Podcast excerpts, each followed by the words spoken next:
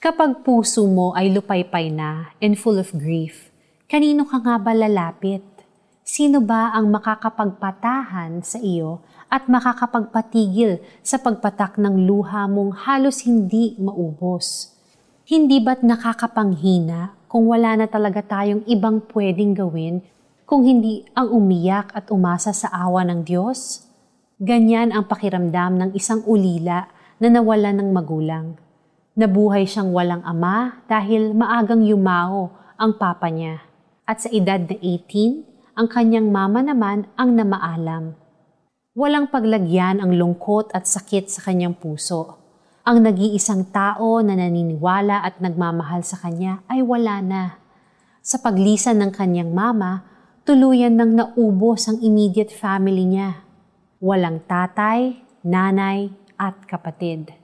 Ngunit sa gitna ng kanyang pagtangis at pagdarasal, nangusap ang Diyos at nabasa niya sa Biblia ang mga salita sa awit 119 verse 50. Pinanghawakan niya ang mga salitang ito. Sa bawat season ng buhay niya, pinatunayan ng Panginoon ang kanyang mga pangako. Nakapagtapos siya ng pag-aaral, naging isang professional, nagkaroon ng mabubuting kaibigan at dinamayan ng mga kamag-anak.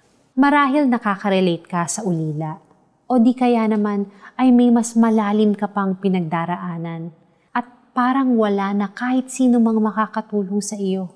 Sa gitna ng pagkakaroon mo ng mabigat na problema, alalahanin mong malapit ang Panginoon sa mga may bagbag na puso at tinutulungan niya ang mga nawawalan ng pag-asa.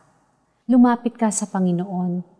Take that first step to cry out to Him and be vulnerable. Nakikinig siya sa iyo. Mahalaga ka sa Kanya. Sa Panginoong Hesus, buhay ang pag-asa.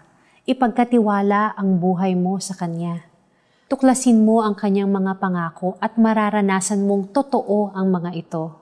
Tulad ng pangako niya sa ulila na Kanyang patuloy na pinagpapagtibay. Tayo'y manalangin.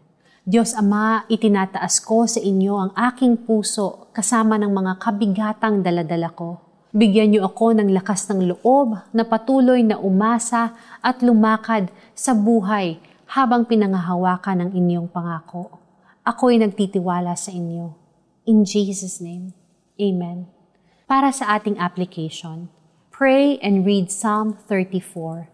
Share the hope Pray for someone who needs to be reminded that no matter how hopeless their situation might be, there is hope in the Lord. Sa gitna ng kahirapan, ang nadama ko ay aliw, pagkat buhay ang natamo sa pangako mo sa akin. Awit 119, verse 50. Ako po si Lara Kigaman Alcaraz, encouraging you to take heart because God loves you so much and He will take care of you.